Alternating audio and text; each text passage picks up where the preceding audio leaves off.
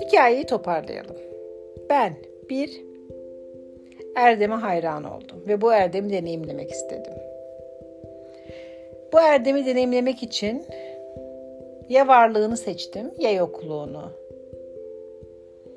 Sonra e, bana yardımcı olacak sülaleyi seçtim. Sülaleden öğrenilmiş hikayeler, tecrübeler bunların hepsi bana lazım. Ama en havalısı ne biliyor musun?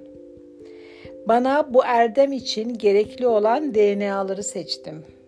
Annemden ve babamdan. Annem babam da kendileri için seçmişti ve ben de onlardan seçtim. Ve bu DNA'ların bir kısmını bana lazım diye seçtim. Bir kısmını ise taşıyıcı olarak almayı kabullendim. Kullanmayacağım. Bir kısmını geliştirmeyi seçtim. Bir kısmını ise olduğu haliyle kullanacağım. Ama bu DNA'ları ben seçtim. Ve nasıl ki burçlar e, içinde bulunacağımız zamanı ve zamanlamayı bize tanımlıyor ise, nasıl ki ailemiz e, içine doğduğumuz kültürü bize tanımlıyor ise, seçtiğimiz genler de bizim bu hayattaki donanımlarımızı tanımlıyor oluyor.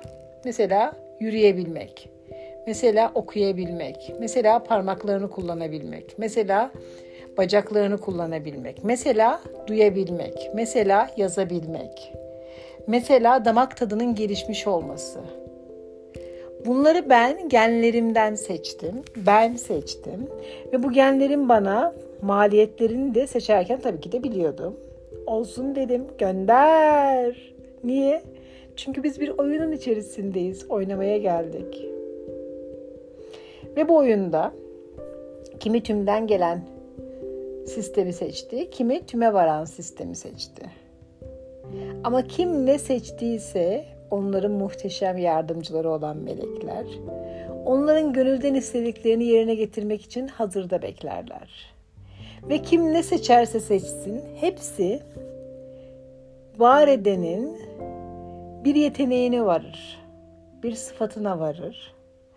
Ve herkesin aslında nihai hedefi melekelerine sahip olmak, melek olmak. Yani aslında seçtiğine rağmen seçmediklerini de kabul etmek, bildiğine rağmen bilmediklerini de kabul etmektir. Kim bilir neler seçtim.